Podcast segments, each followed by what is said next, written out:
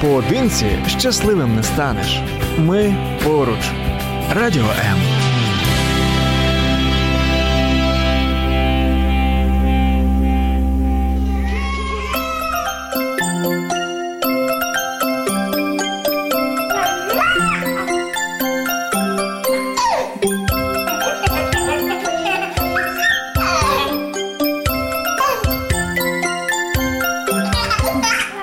Мамські пристрасті.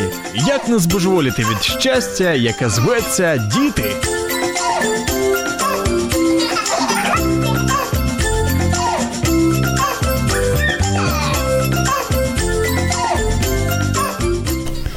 Человеческий мозг – один из самых сложных органов. От качества его работы зави- зависит все в нашей жизни. Наши чувства, способность принимать решения, способность действовать и даже способность двигаться, говорить, помнить. Кажется, что чем лучше работает мозг человека, тем он счастливее и живет лучше.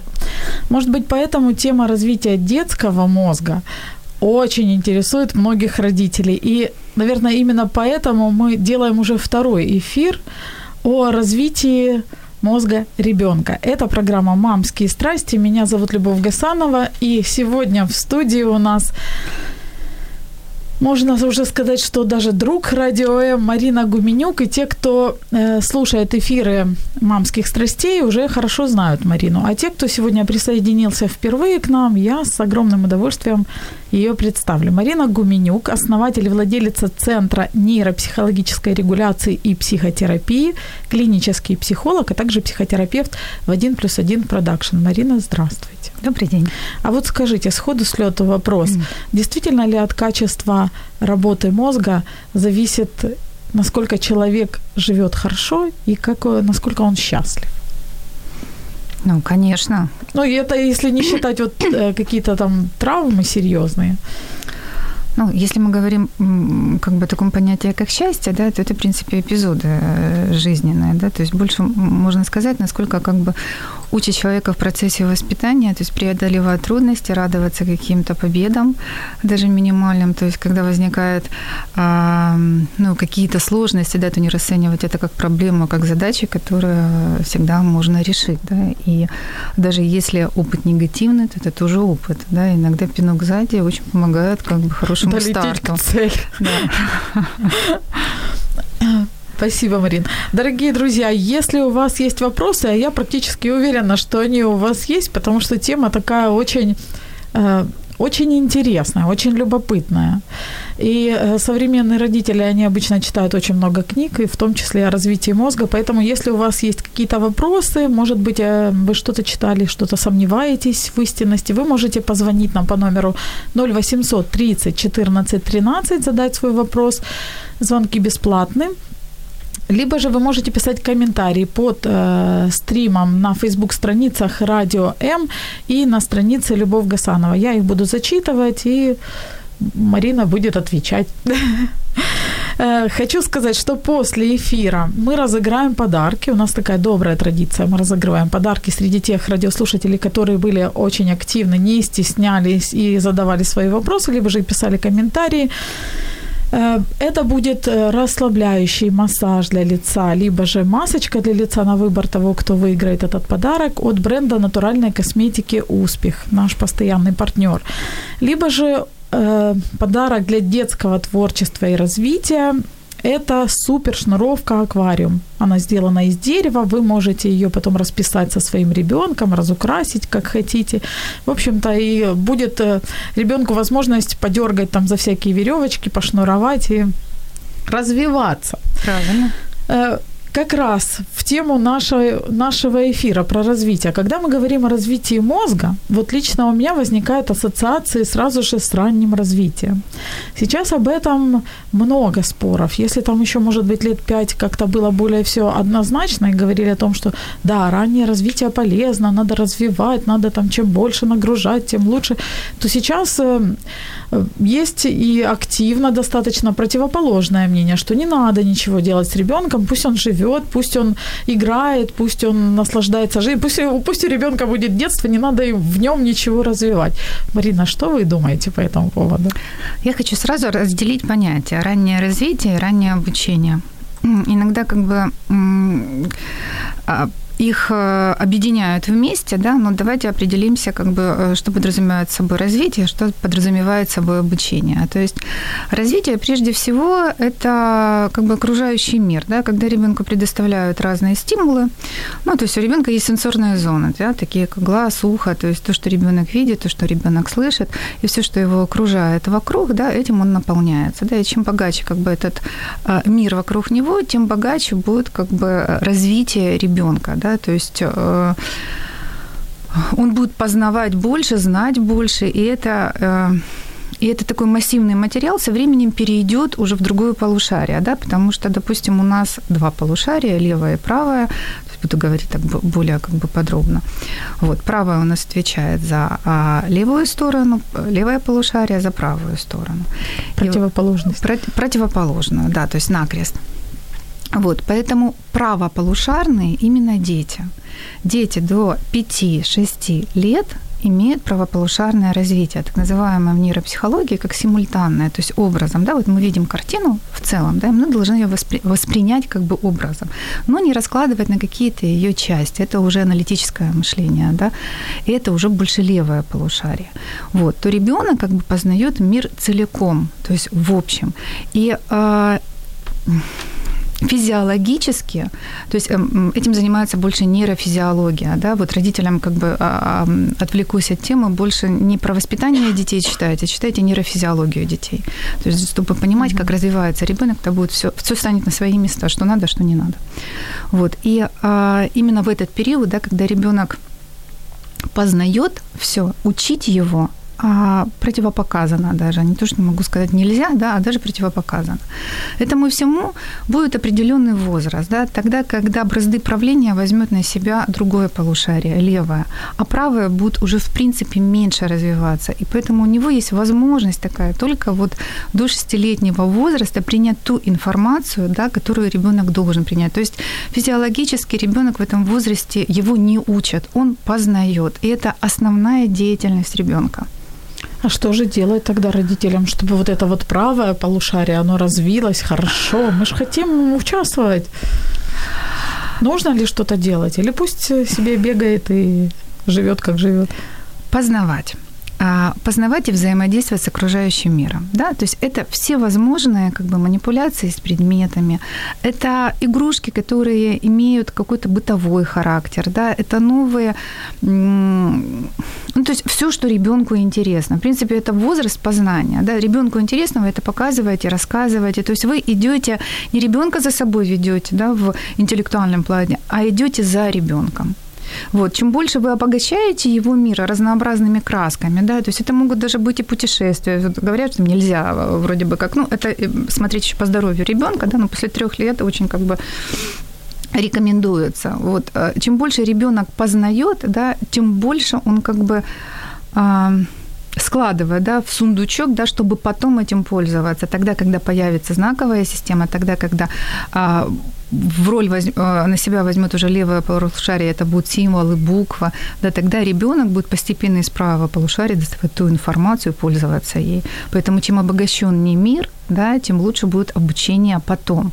Но если ребенка начать обуча... обучать, да, то, а, ну, допустим, там, учить читать, писать, а, как часто э, это делают, да, то что получается? То есть нагружают левое полушарие, а если мы где-то даем, то получается мы где-то забираем. Знаете, это вот можно себе представить весы, да, вот весы левое и правое полушарие. То есть они должны развиваться равномерно, да, то есть сначала на себя, то есть так, так предрасположено, да, что сначала берет на себя правое, левое, как бы в этот период оно наблюдает, да, оно вот в такой латентной как бы стадии.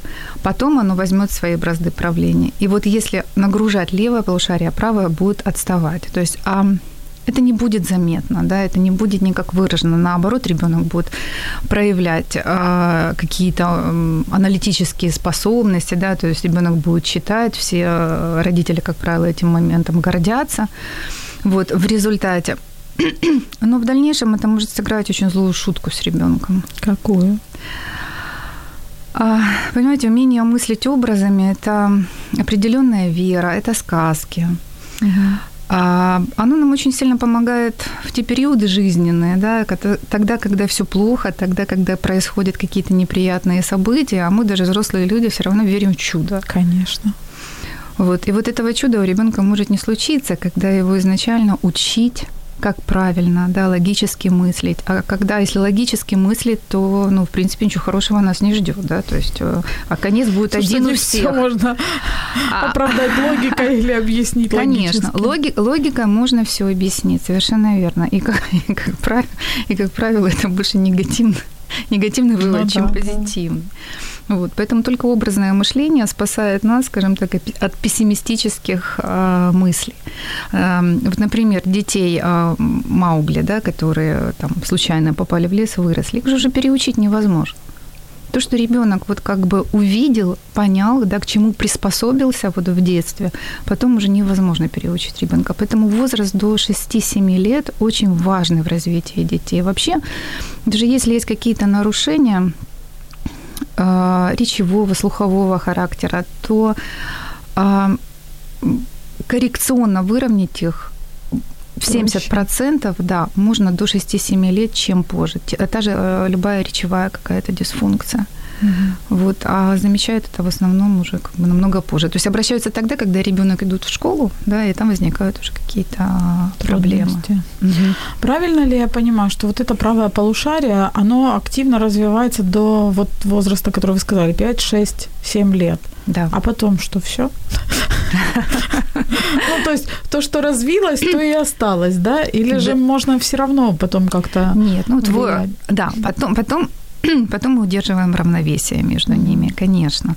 Да, у кого-то больше доминирует право, у кого-то лево, да. Тут ну, мы еще, наверное, поговорим про левшей. Вот, ну, главное, чтобы было взаимодействие а, равное между двумя полушариями, чтобы не было так, а, так называемой а, межполушарной асимметрии, то есть тогда, когда больше берет на себя левое, больше страдает правое. Когда есть межполушарная асимметрия, то есть когда идет перенагруз левого полушария очень часто возникают невротические такие проявления, как заикание, тики, нурезы. Вот, потому что органы, собственно говоря, у нас также работают, как и полушария. У нас полушария работают в порядке поочередности, то есть, ну, вот так, угу. вот так вот. Один включается, другой да, выключается. Да, да угу. такие называемые рецепрокные движения. Дело в том, что кора у ребенка, кора мозга, в принципе, не только у ребенка, у человека, да, это больше блок такого контроля. Вот. А подкорка – это ну, разные такие эффективные как бы, реакции. Вот. И э, крупные движения у нас больше регулируются подкоркой, мелкие – больше э, корой. Речь тоже регулируется корой.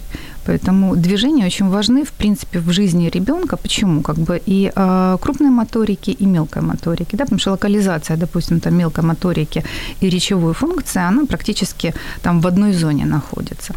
Вот, поэтому развитие вот заключается в том, да, чтобы ребенку давать какие-то манипуляции с мелкими предметами, начиная вообще с рождения. Вот давайте как бы поговорим с рождения. Да, что ребенку дают с рождения, то есть какая манипуляция с предметами. Да? То есть это всевозможные вот эти все игрушки-погремушки. Главное, чтобы они были разные. То есть разные на ощупь, потому что это mm-hmm. праксис, это движение и опознание, то есть ощупывание. То есть вот ребенок через вот эти сенсорные зоны развивает свой мозг. В мозге есть э, нейроны, да, но а, их определенное количество, они не размножаются. Вот если умирают, то навсегда, но они создают связи. Угу. И чем больше связей создаться, да, чем, тем умнее будет ребенок. Эти связи создаются внешними стилом и малыми извне. То есть сколько в ребенку будете давать разных игрушек, общаться с ним, вот тем больше будет создаваться нейронных связей на определенный участок мозга.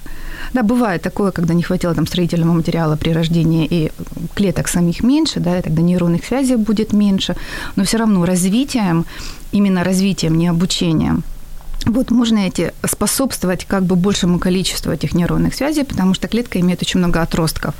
И вот эти вот отростки создают связи. Угу. Про нейронные связи у меня еще заготовлен вопросец. А, угу.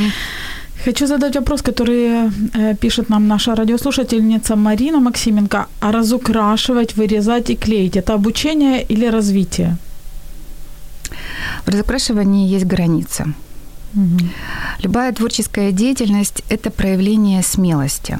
Да? То есть ребенок должен рисовать то, что видит. Ну, когда ребенок рисует первый раз, во сколько лет?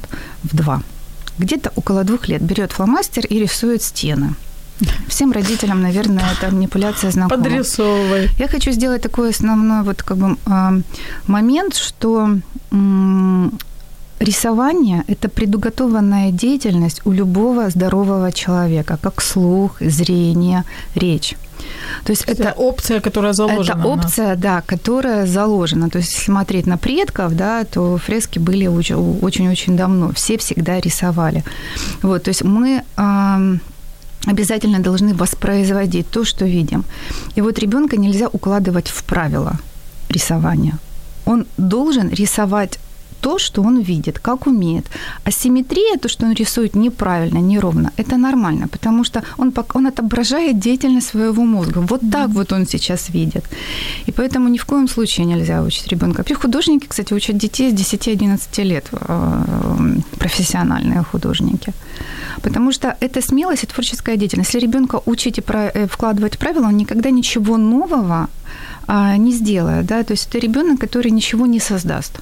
Если вы хотите, чтобы ребенок что-то создал, да, и рисковал, не учите. То есть правильно я понимаю, не надо говорить ребенку, что, например, колеса не могут быть вот такой формы, они должны быть вот такие. Или там брать его ручку и показывать, что кружочек он вот такой, квадратик он вот такой, треугольник он там еще какой-то. Вы можете это объяснять. Если ребенок, опять же, дает вам, то что это спрашивать? Это колеса, да, какие они, да, вот круглые. Вот вы можете не ну, больше это объяснять, чтобы он сам понимал, как это воспроизводить, так как он это хочет. Вот, но когда родители рисуют вот машинку, да, вот надо вот так вот нарисовать, да, ребенок уже начинает как бы подстраиваться. Угу. Ну, наверное, все родители замечали, что в два года вы особо ребенку не расскажете, как надо рисовать. Правда, ребенок берет и рисует каляки-маляки. Да, ну и да, и рассказывает потом, вот это машинка, а вот это у меня вот там кто-то, а вот это папа, а вот это мама, а вот это там еще друзья. Ну и желательно, конечно, не садить и не смеяться всей семьей, да, когда, когда все-таки рисуют маму и папу э, интересными такими. Вот. Ну, как бы, да, улыбаться, но э, делать это так, чтобы ребенок не обижался, потому что больше рисовать не будет.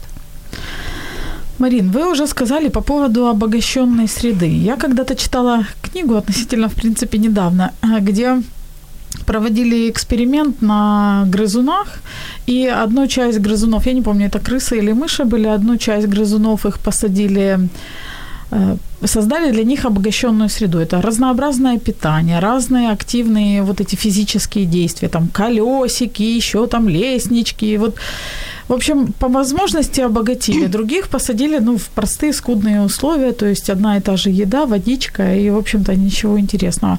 Потом проводили каким-то образом исследования и смотрели, как развивается мозг. И вот там, где э, грызуны были поставлены в обогащенные условия, у них мозг развивался лучше.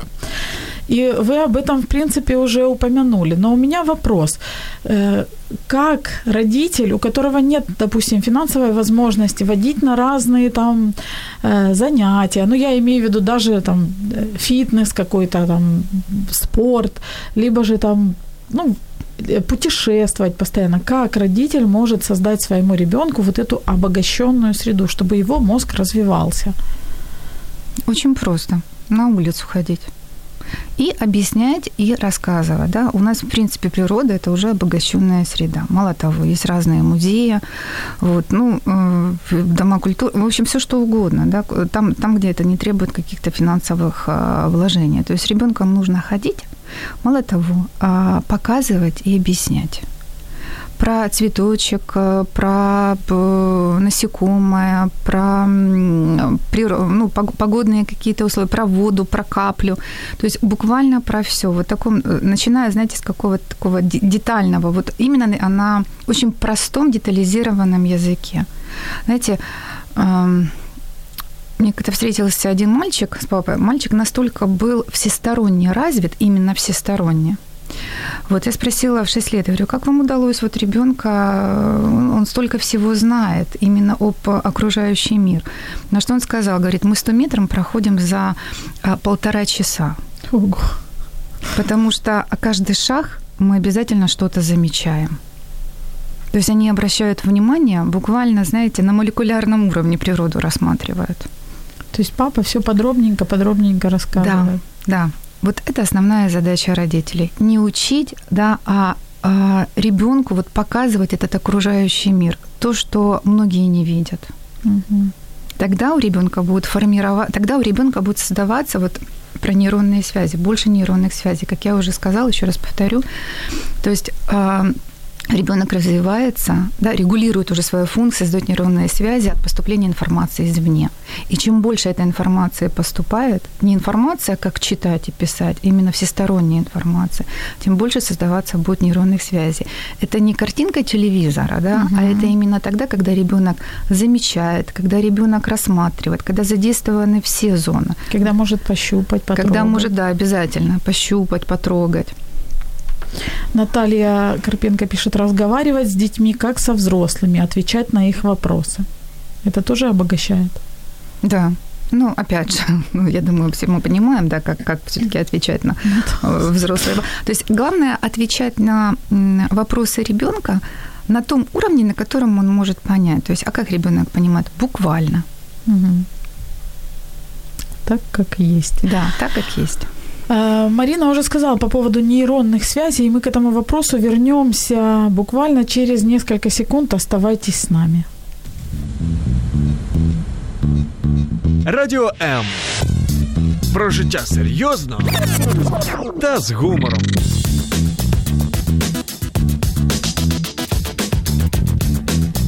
Радіо М.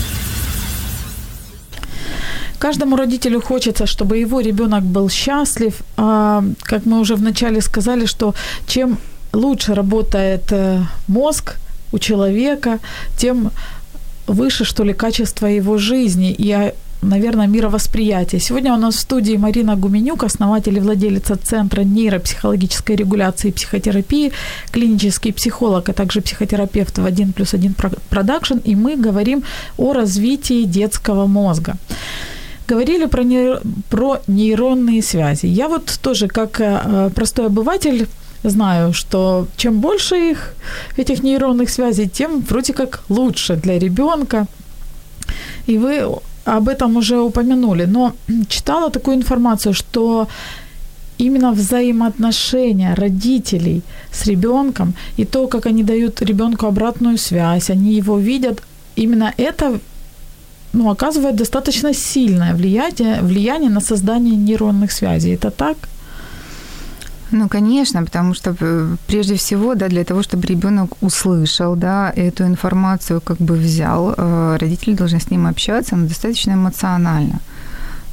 Да, тогда, тогда, естественно, будут создаваться как бы больше э, связи. Ну, это к чему мы уже говорили. То есть чем, чем больше общения с ребенком, тем больше связи.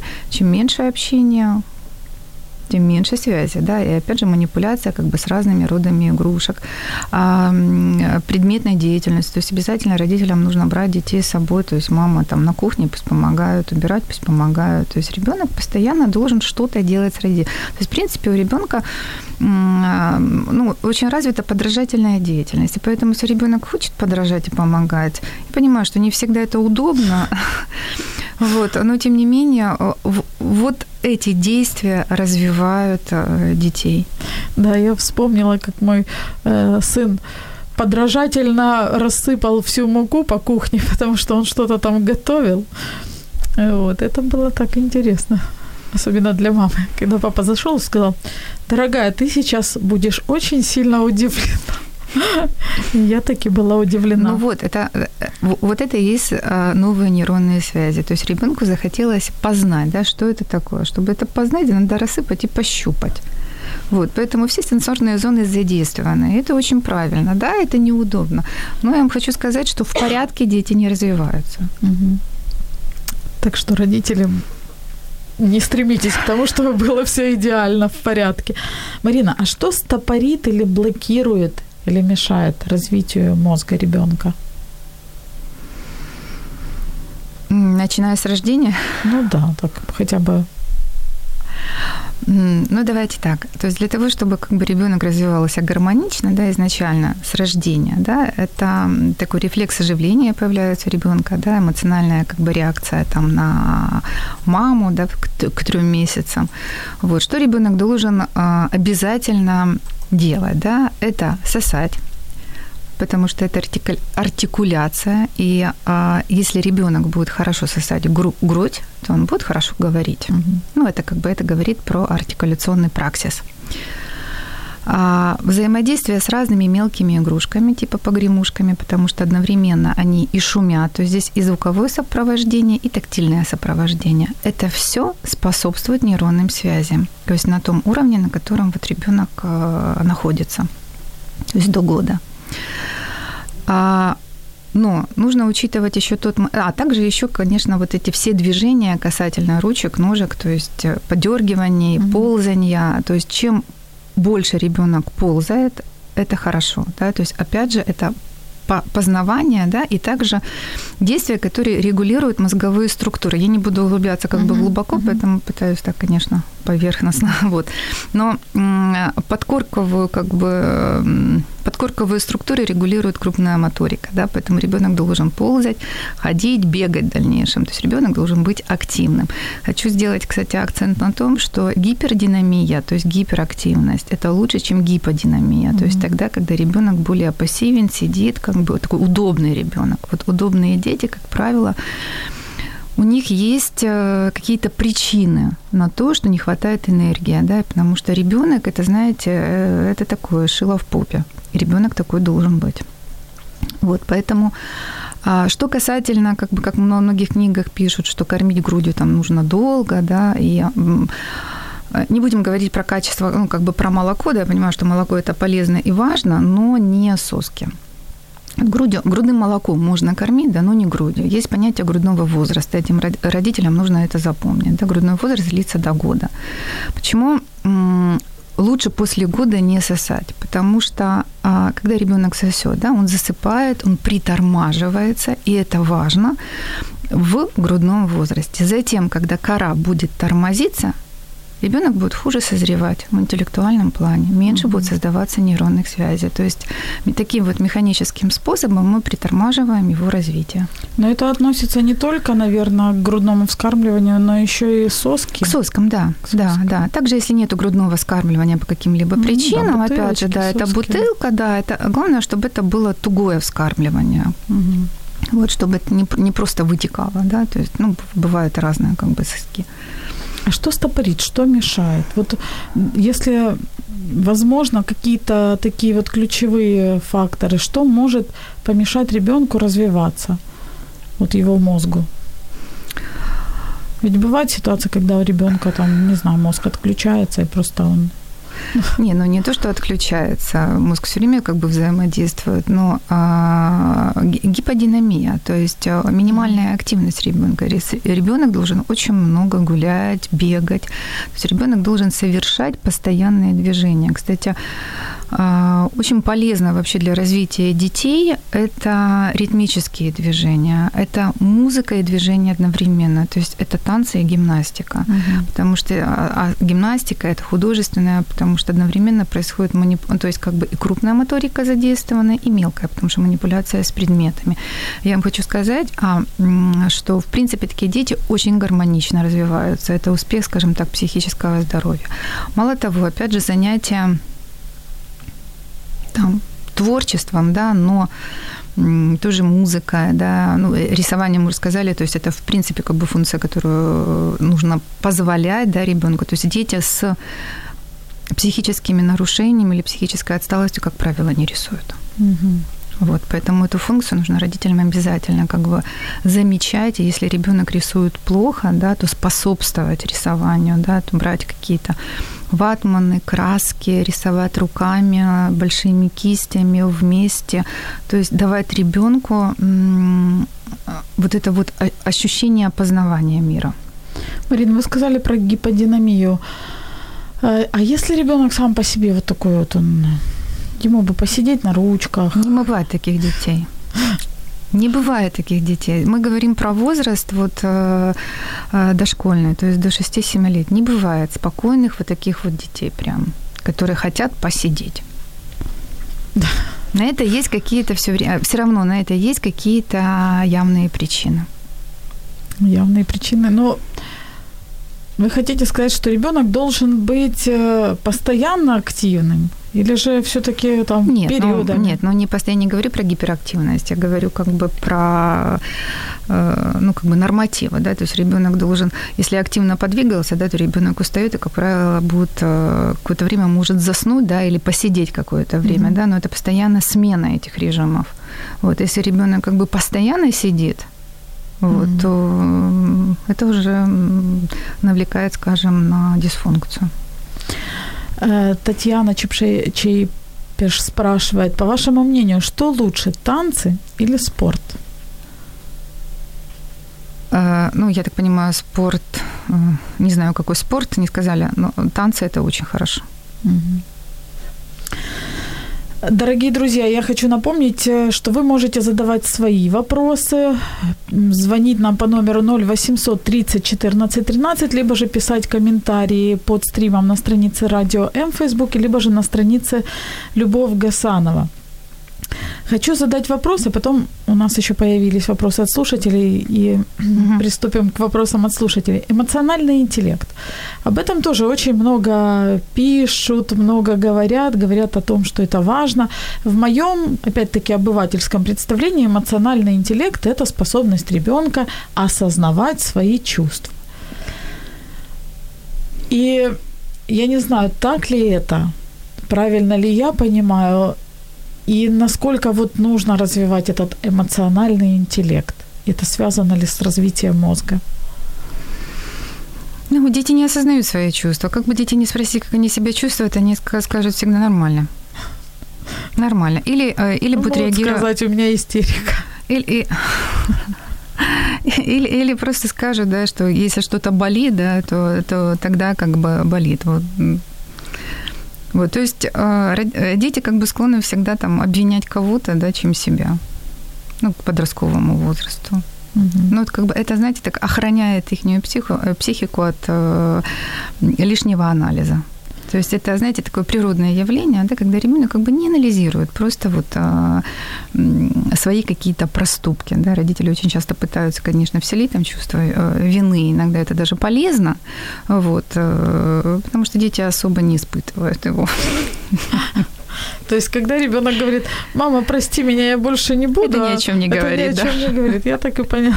Судя по моему мальчишке. Ну, ребенок хочет просто, да, сделать для себя какую-то определенную выгоду. Он понимает, что если он этого не скажет, то что-то не получит.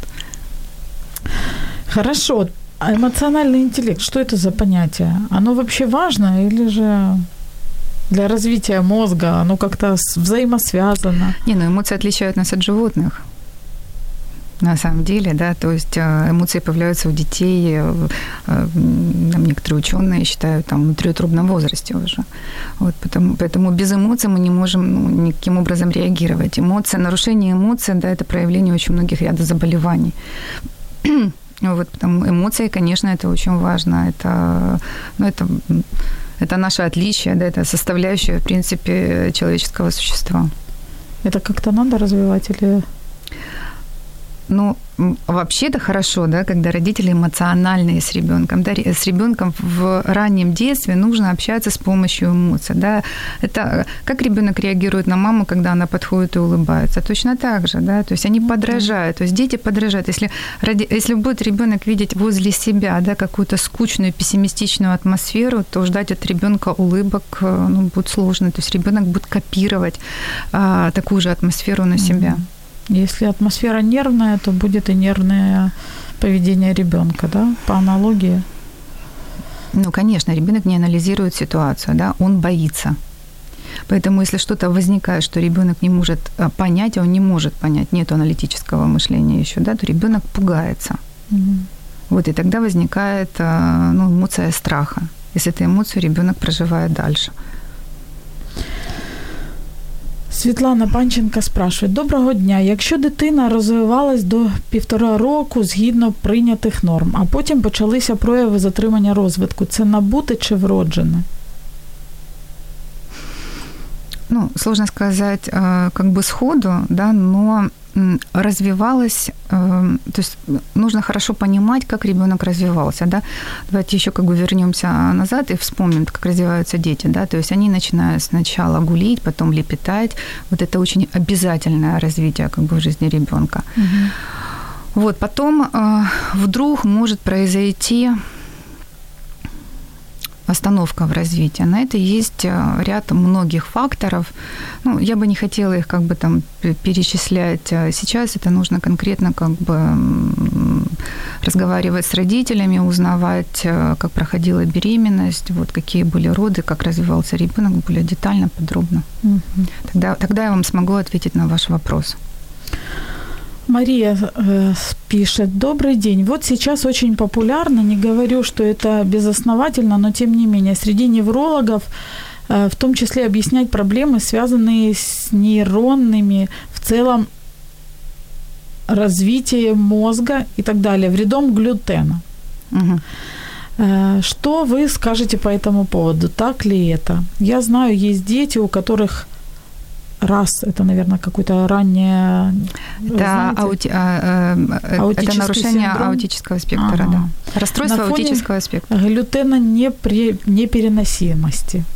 Ну, по крайней мере, так родителям говорят. А, ну, я точно в эти исследования как бы не, не внедрялась, да, но существует такая версия, да, что глютен спо- э, приостанавливает э, м, развитие нейронных связей, да. Но э, также я знаю, что подтвержденные да, исследования м, говорят о наличии аминокислот. То есть вот именно как бы аминокислоты очень хорошо способствуют нейронным связям. Почему? Потому что сам нейрон, он, в принципе, находится в миелине. И аксон, который является отростком нейрона, он, в принципе, обрушен э, жиром, ну, вот так Мгм, просто мгм. говорить. Да? И чем больше этого жира, тем больше будет нейронных связей. Вот, но если, опять же, количество клеток э, достаточное. Вот поэтому детям необходимо как бы давать аминокислоты, то есть это омега-3. Мгм. Омега-6 Это сейчас еще появилась, да, это... В рыбах, да? Правильно? Да, это рыба, мясо, Мгм. это вот э, продукты животного как бы происхождения, но опять же, качество продуктов, э, вот, ну, а просто сходу давать это, конечно, нельзя, просто я вам говорю, э, как бы какие сейчас, ну, как бы это ну, подтвержденные уже исследования, да, ну, насколько это нужно вашему ребенку, да, или другим, то есть нужно консультироваться со специалистами, потому что все-таки в раннем возрасте нужно очень осторожно подходить даже к любым а, витаминам. Спасибо. Светлана Даркова пишет, «Э, в этом году планируем идти в школу. Стоит ли ребенка водить на подготовку к школе? В садик ходит или пусть мозг еще отдохнет? Хороший Ну, вопрос. вы знаете, была бы моя воля, я бы сделала школу с 7 лет, и детей, конечно, бы не учила вообще в принципе ничему, потому что в 7 лет ваш ребенок научится и писать, и читать в школе. Мгм. Вот, но его просто в школу нашу могут не взять, потому что он не умеет читать и писать. То есть это вопрос э, к программам. Ну, Сейчас вроде бы как уже с, с этого года сказали, что не обязательно учить ребенка читать. Ну, наконец-то. Дожились мы до этого, да? Мгм. Хорошо, о том, э, как помочь ребенку справляться с нагрузками, уже которые ребенок получает в школе, мы поговорим через несколько секунд. Оставайтесь с нами. Ми маємо відповіді на твої запитання. Радіо М.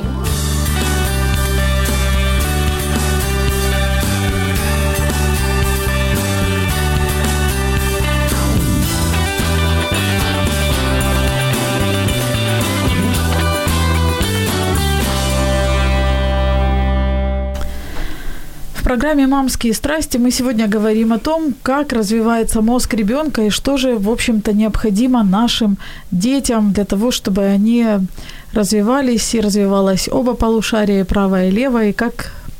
И один из вопросов, который интересует многих родителей, который я задам нашей гости Марине Гуменюк, э, это как же помочь ребенку справляться с нагрузками интеллектуальными, умственными, которые он получает уже в школе.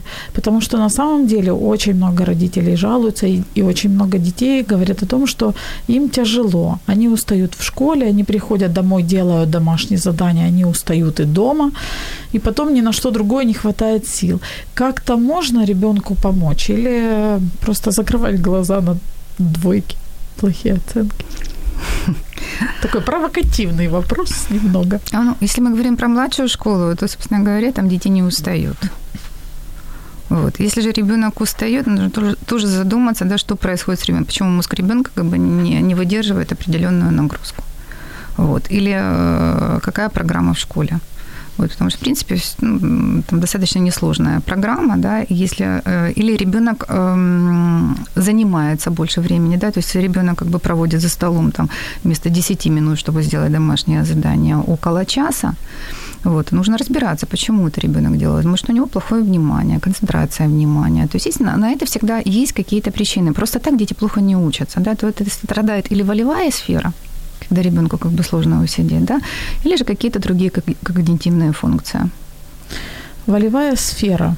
Вот это то, чего, мне кажется, тоже не хватает э, детям, потому что им сложно смириться с тем, что вот для получения желаемого надо либо подождать, либо что-то сделать. Э, для, э, я так понимаю, что для определенного возраста это не нар- нормально, а для какого-то ненормально. Можете просветить? Когда родителям не сильно волноваться по этому поводу, когда волноваться, и как вообще, нужно ли учить ребенка вот... В волевой сфере нужно учить ребенка чуть ли не с рождения. Да. На самом деле. Потому как? что изначально это, когда ребенку мы говорим, подожди, потерпи, когда вы не покупаете желаемую игрушку сиюминутно. Да, когда говорите, давай подождем до завтра, да, когда не реагируете на истерики, они, кстати, бывают двух родов, то есть подсознательные и сознательные. Если, если интересно, позже расскажу. Интересно. Про истерики всегда интересно. Вот тогда, когда родители делают какое-то отсроченное воспроизведение желаемого, вот тогда вы будете формировать волевую сферу. То есть ребенок будет понимать, что нужно подождать, да, что сейчас нет возможности ну, придумывать какие-то э, причины. Вот, или купите, ну, завтра. Даже если дети, как мне говорят родители очень часто, он знает, что у меня деньги есть. Вот. Но тем не менее, как бы вы можете рассказать планы уже, да, об этих деньгах. Ребенку это не понравится, но тем не менее, вот в эти периоды вы будете формировать вот эти вот связи в плане того, что нельзя удовлетворять свои потребности сиюминутно. Если же родители будут это делать, это очень важно, вот, то вся жизнь ребенка будет строиться по принципу «я хочу» будут большие проблемы потом в подростковом возрасте, на которые вы, в принципе, не сможете никаким образом повлиять. Поэтому это нужно делать вообще с раннего детства. Ну вот вы знаете, я думаю, что у многих родителей, и у меня в том числе, периодически возникает какое-то чувство, э, ну не знаю, что ли, чувство вины перед ребенком, когда я, например, говорю, э, подожди, там, допустим, вот ребенок что-то хочет от меня, я говорю, подожди, мне там надо закончить вот это дело. Или же я говорю, да, там конфету нет, после того, как ты покушаешь, у ребенка трагедия. Ну, то есть вот, вот эти вот отсроченные моменты. И кажется, что вроде бы ж ничего плохого нет в том, что ребенок получает то, что он хочет здесь и сейчас. А если ты отсрочиваешь, то, может, ты какой-то не очень хороший родитель. Да, а теперь представьте, если ваш ребенок, вот, вот ваш ребенок, когда вам очень хочется ему что-то дать, да, и он не может потерпеть, представьте алкоголь, сигареты и все другие психоактивные вещества. Сразу у вас пропадет желание давать это сейчас. Понятно. Спасибо, представила.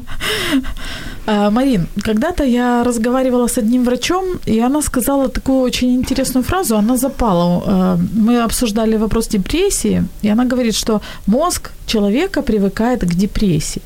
По аналогии, я так себе думаю, что, наверное, мозг человека, он, в принципе, привыкает ко всему. И как мне кажется, таким образом строятся вот какие-то стереотипные, что ли, планы, ну, стереотипы.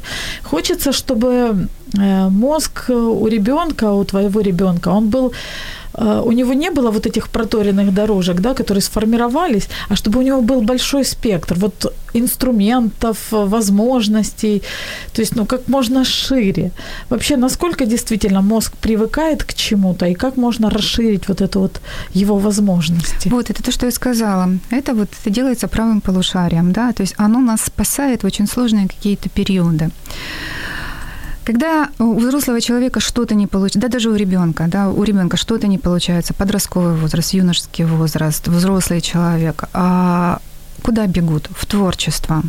Если у ребенка есть уже этот навык, да, он или рисует, или поет, или играет, или танцует, это всегда спасает. Угу. Вот, потому что а, стресс, да, который провоцирует в дальнейшем как бы депрессию, да, это все выработка адреналина, которому нужна утилизация, да, то есть спорт хорошо утилизирует.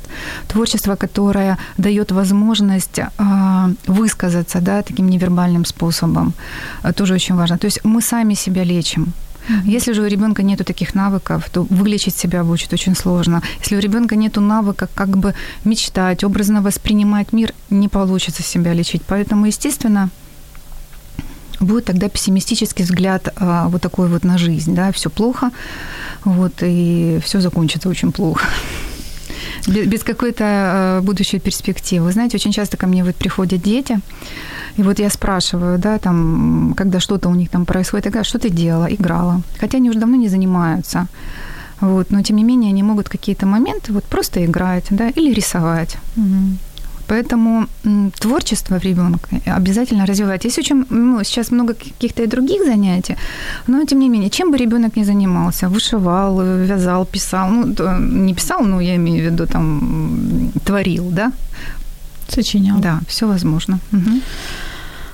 У нас остается три минуты. Есть вопрос от радиослушателей. Если отказ провоцирует истерику, как правильно реагировать, чтобы предотвратить истерики в будущем?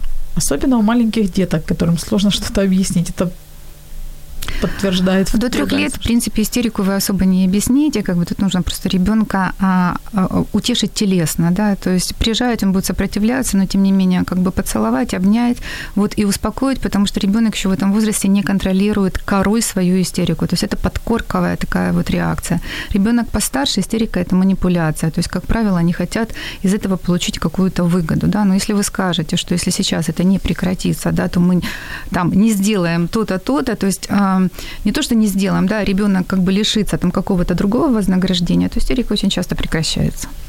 Но главное ее не удовлетворять, это основной месседж. Марина Максименко пишет, расскажите про истерики, расскажите про истерики. Но у нас, к сожалению, уже нет времени. Я думаю, что этому нужно посвятить отдельную тему. Марин, последний вопрос, который я хочу задать. Если, допустим, мозг привыкает к депрессии, можно ли э, создать, что ли, счастливый мозг? Я бы сказала не к депрессии, а скорее, наверное, э, к дистемии, то есть к пониженному такому фону настроения, mm-hmm. когда не радуются, да, потому mm-hmm. что депрессия все-таки характерна определенным э, спектром симптомов. Можно ли, что ли, создать или как-то сделать, чтобы у ребенка был счастливый мозг? То есть и счастливый потом стал взрослый. Главное у ребенка не воспитывать такое чувство, как беспомощность. То есть ребенку нужно давать так задания, с которыми он точно может справиться. И если у него не получается с этим справиться, подсказать, но не делать за него. Ребенок, когда будет справляться с заданиями, радуйтесь вместе с ним, да, помогайте ему осознавать собственные победы. Тогда ваш ребенок никогда не будет страдать депрессией. Спасибо большое. У нас сегодня в студии была Марина Гуменюк, основатель и владелица Центра нейропсихологической регуляции и психотерапии, клинический психолог, а также психотерапевт в 1 плюс 1 продакшн. Очень интересная была программа, мне было полезно и, надеюсь, радиослушателям тоже. Дорогие друзья, после эфира мы разыграем подарки, которые у нас есть от наших партнеров и друзей, от бренда натуральной косметики «Успех». Это будет расслабляющий массаж для лица, либо же масочка для лица, то, что уже вы выберете сами. И от э, э издательства «Зирка» будет э, подарок для детского творчества. Это супер шнуровка «Аквариум». Будьте здоровы. Не знаю, творите, вытворяйте вместе со своим ребенком, и, в общем-то, пусть все будет хорошо. Услышимся с вами в следующий четверг. Пока-пока. До свидания.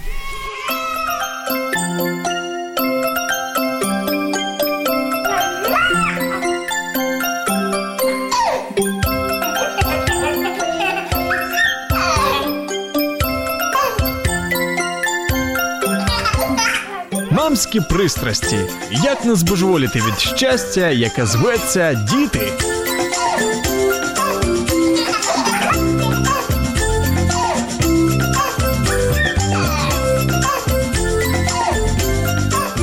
Якщо вас зацікавила тема передачі або у вас виникло запитання до гостя, пишіть нам radio.m.ua Радіо М. Про життя серйозно та з гумором.